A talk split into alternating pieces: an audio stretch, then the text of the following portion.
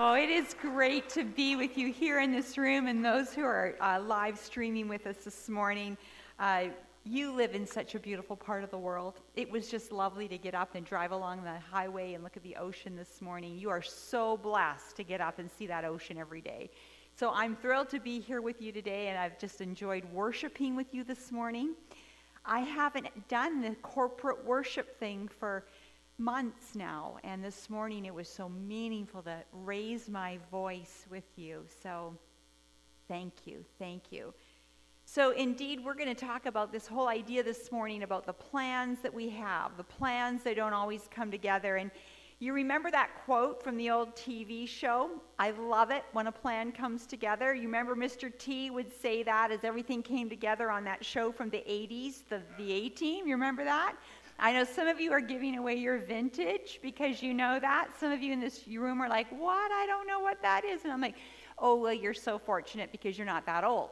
Uh, the rest of us know what that is. But the reality is, for so many of us, the plan does not often come together the way that we wanted it to. Isn't that the truth? And when this happens, which I'm quite sure it has, it has left you at times feeling like you're standing on the sideline watching everything around you happen and you're, you're on the margin and things are just not unfolding the way you thought they would and it can leave you feeling like you've been marginalized like you are standing out there watching everything go on but you're not a part of it. And when a plan doesn't come together oftentimes it's dictated by our culture it's dictated by our family it's dictated by ourselves by our own design and we seemingly feel that we're only useful as a spectator in what's going on around us. But it's in this place, and we've already alluded, it, alluded to it, Mariah alluded to it with what she talked about with her, her egg experiment here. Uh, we see this when we look at the scripture, the songs that we sang this morning. So often, when you find yourself in that place where you're not feeling like you're in the middle of the action, when your plan is not coming together, it's a moment for us to do take a soul searching look at where it is that we really place our trust. So that's something that we're going to look at in our time this morning. As we begin, let's just let's just acknowledge that the spirit of God is here in this place with us this morning. Let's pray.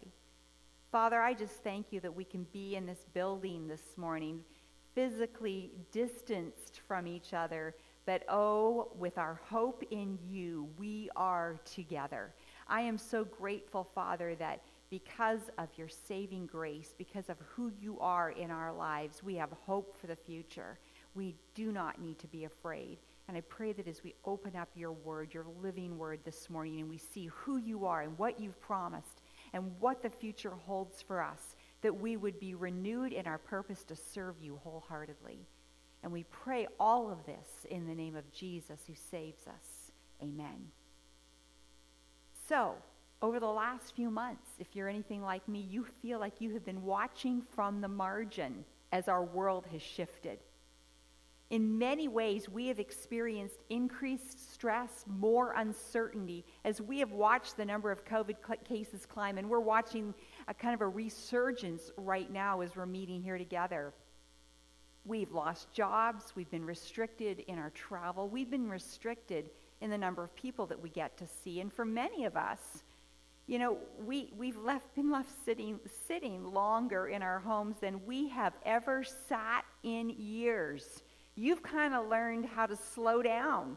And apparently, across BC, and I'm sure it's true right here in Ladysmith, there are more lovely gardens being tended to. There are more home improvement projects that have been undertaken. And apparently, we have been adopting pets at an epic rate in our province. And I, I, I even got a cat during, I got a cat in the last few months. We called her Cece, which was sort of like COVID cat or cool cat. We weren't really sure. Uh, but as, I, as was already mentioned, I have a really cute puppy named Mona, and we just figured out that it was just too much for me to have a cat and a dog running around my house. And so the cat went to live with a little girl who absolutely adores her. She sleeps in a bed every night with this little girl. If she'd stayed at my house, her destiny was to be like a mouse catcher. but uh, she didn't really think she wanted to do that. She wanted to be a house cat, so she went to live in a house that wanted a cat. So that's the story of my cat, uh, which I no longer own. But I remember, I don't know how it was for you, but I remember sitting in my car in May in my driveway going, Do I still know how to drive this thing? Like, I'm not really sure. I had not been in my car in about two months.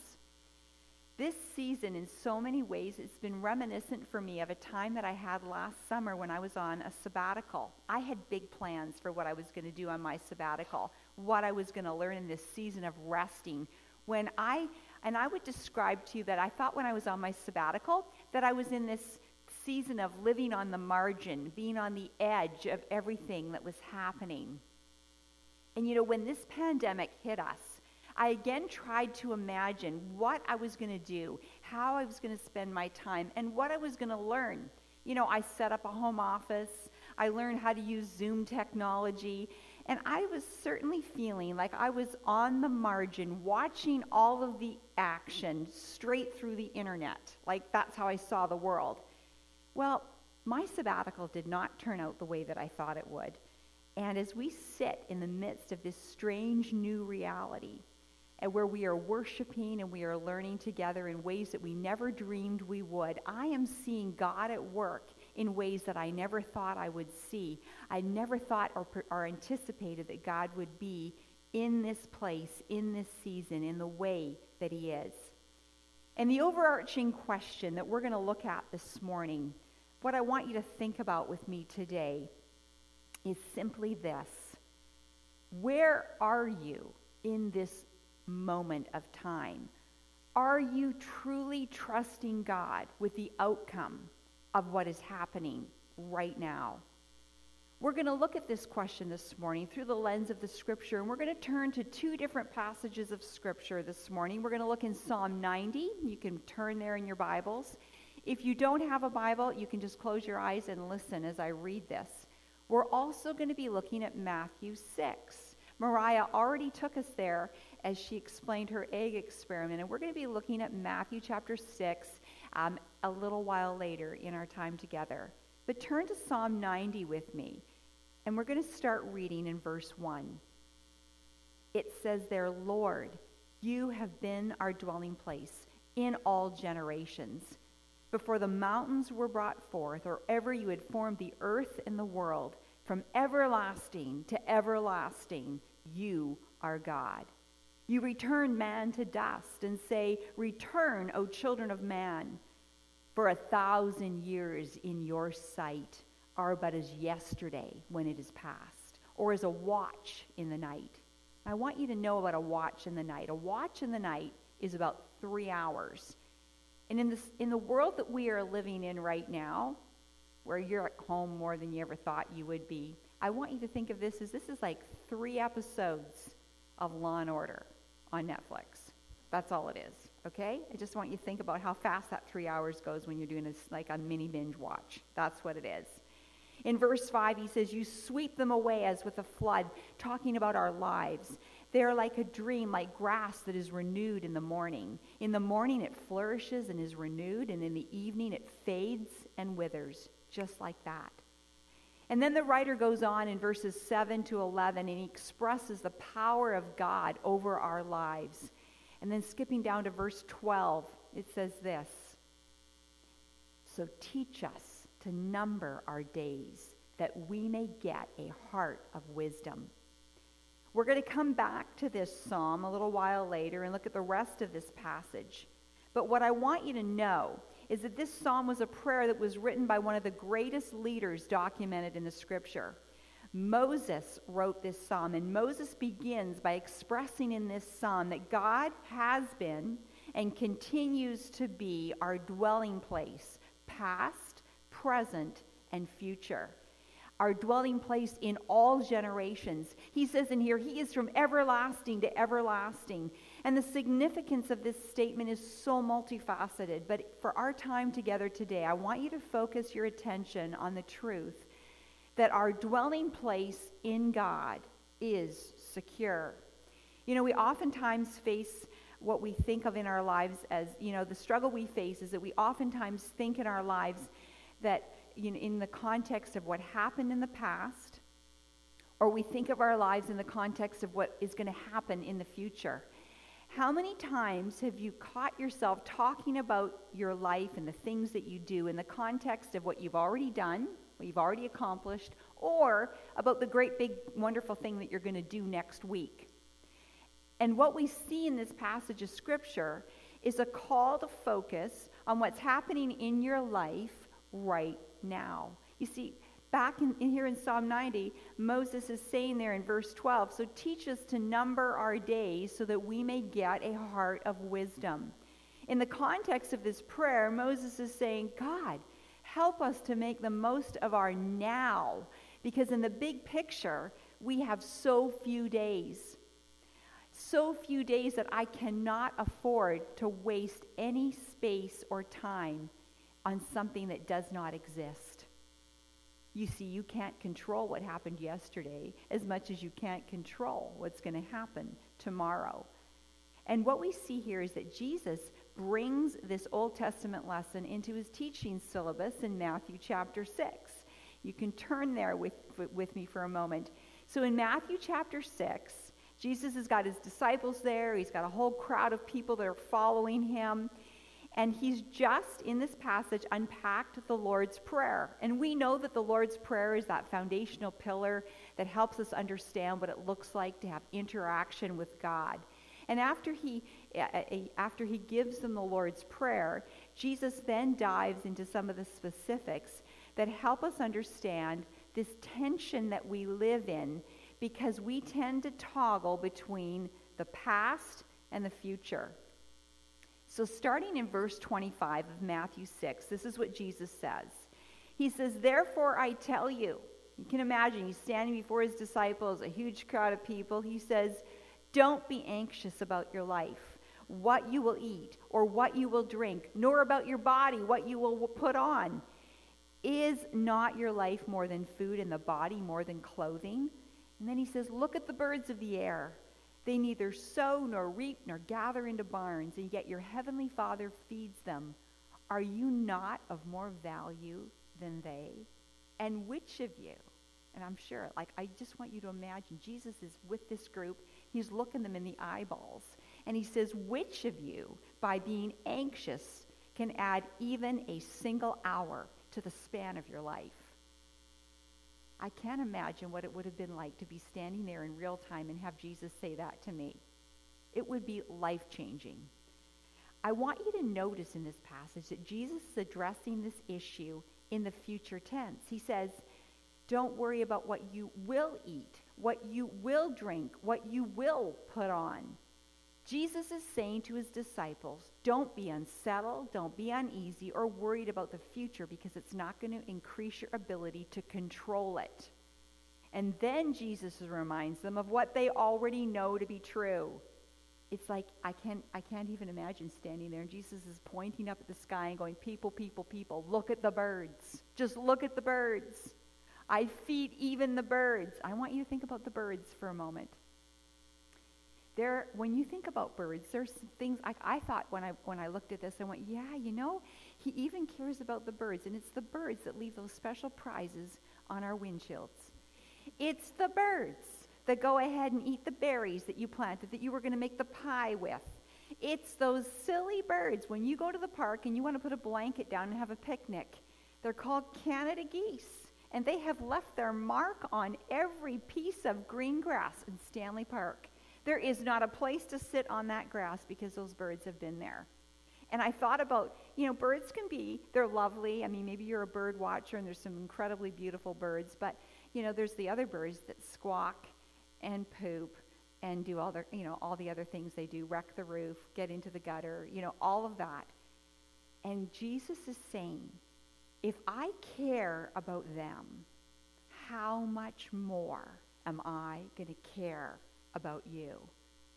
And here in this passage of Scripture, we see something that we currently call prospection psychology. I love it when I read the scripture and I see that even though people who are out there in social science don't even know that this that really people the Bible said it first. Like there it is. Prospection psychology is this. See, research shows that our brains are hardwired to thrive in the present tense because we harness something called perspection. Perspection is the act of anticipating the future based on what we know or what we've learned in the past. Now, this sounds so simple for us. And yet we fail to harness this, especially when our plans get changed and we feel like nobody consulted us before the change was made. Go here with me. Let's go back. Let's rewind the tape to December in the year of our Lord 2019. If somebody had come to you and said, Do you think it's a good idea to have a pandemic in 2020? What would you have said? Well, you probably would have thought it was a bad idea, but you would have said, Well, thanks for letting me know so I can cancel my cruise now when I can get my money back. You know, there was, you think about all the mad scrambles that you had to go through when this whole thing hit, and all of your plans got changed. You know, nobody consulted us. And so it, t- it sent us into a tailspin. But when we think about this idea of perspection, in the scripture. It gives us this holistic understanding of the connection point that Jesus is making between the past and the future. Jesus is drawing us a picture that gives us permission to engage right now with a certainty about what is to come based on his provision in the past. And the point that I want you to settle on here is we take the words of Psalm 90 we see at the beginning of this passage in Psalm 90 that Moses is saying, he's basically saying this. He's saying, what is happening in your life in this moment is the dwelling place where God is at work and the plan comes together. I cannot tell you how many insignificant events, relational issues, and sleepless nights, mad scrambles have derailed my ability to be satisfied with God's provision in the moment, in the now. You see, Moses brings this prayer in Psalm 90 to a close, and we go back to the end of this passage of Scripture in verses 14 to 17. He brings this to a close with a request that God satisfy us with his love, give us the capacity to be glad all of our days, and establish the work of our hands what I want you to do with me is add the word now to the beginning of each statement at the beginning, at the end of this passage of Scripture. It's as if we can hear Moses saying, Lord, now satisfy us. Now make us glad. Now show us your work. Now bring your favor upon us and now establish the work of our hands. You see, the mandate that we see here in Psalm 90 and what we see Jesus reiterating in Matthew chapter 6 is that we need to lean in to what is happening in our lives right now. You see, it's in this margin, this place where we find ourselves, that we learn to live and say, no matter what is happening, God is on his throne. He is from everlasting to everlasting, and I can live in this present tense moment because he is my dwelling place. You see, in the end, it's never about what I should have done.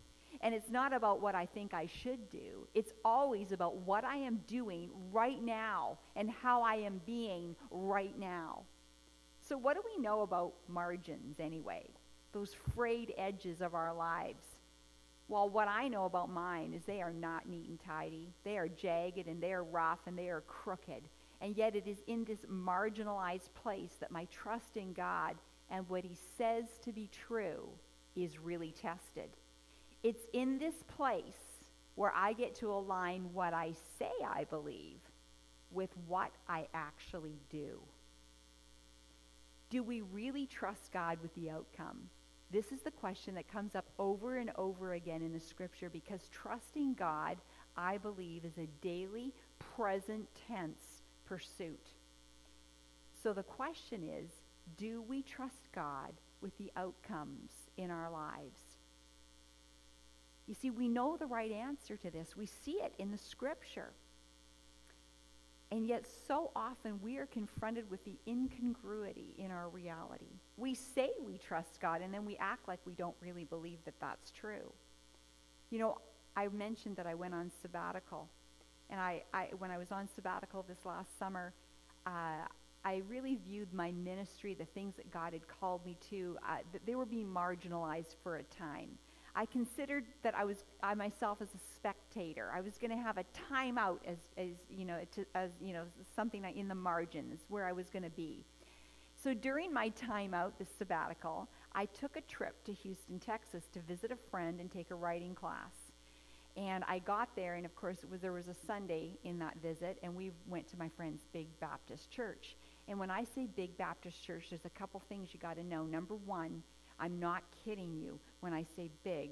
And number two, it was Texas, so you know I'm not kidding you. So I went to, and it was called Second Baptist Church. Apparently, there was a First Baptist Church. Maybe it was even bigger. I don't know. But I walked in, and there was at least 400 people in the choir. There was a full orchestra. Literally, people. I thought I'd died and gone to heaven. I wasn't sure. I was like, pinch me. Is this for real? So I sit there. I listened to this whole choir and this orchestra, and I praised the Lord with these people. And then the pastor got up and he preached a sermon. And he preached. He had a, he had a park bench up on the up on the stage. And he sat on that park bench and he talked about how, you know, we need to get up off the bench and serve the Lord where we are right now. And of course, here I am in the middle of a sabbatical thinking I am sitting on a bench and having quite a nice time doing it and thinking maybe I should just stay sitting on that bench for the rest of my life. I mean, I had a new puppy. I like getting up and baking something with a pound of butter every day. I mean, I was having a good time. And I got so convicted. So, you know, being the good Southern Baptist church that it was, you know they had an altar call.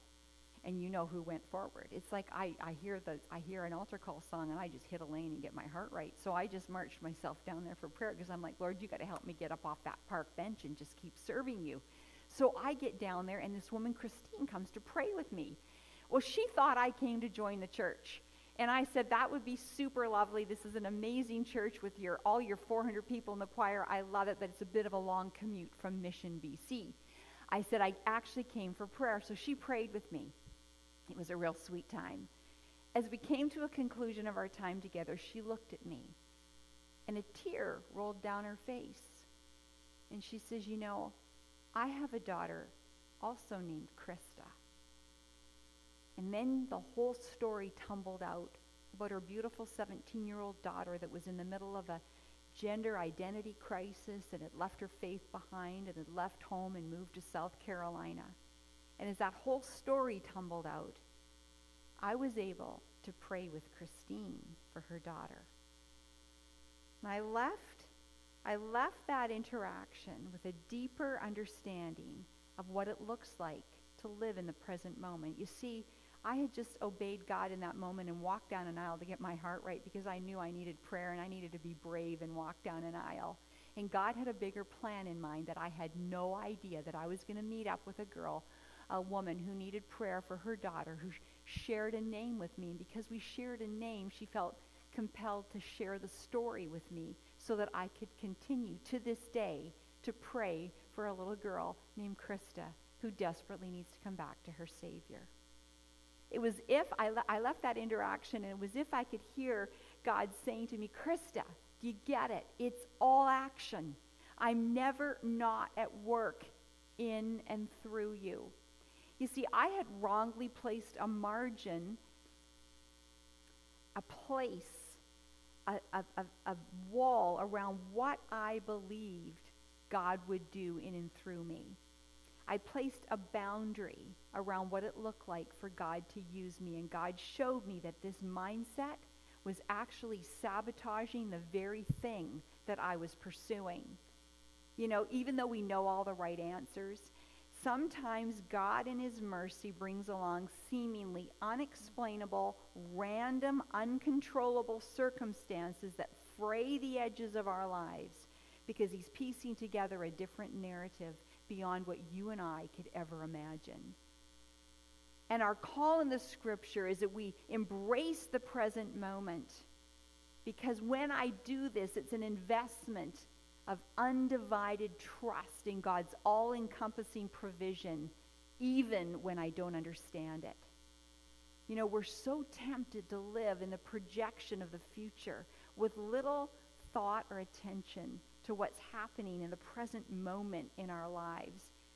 Because confronting our lack of trust in God's provision right now unravels our control and it's uncomfortable for us.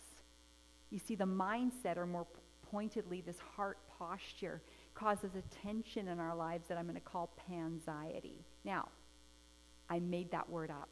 I actually tried Googling it. It's not a word. But this is what I think it is.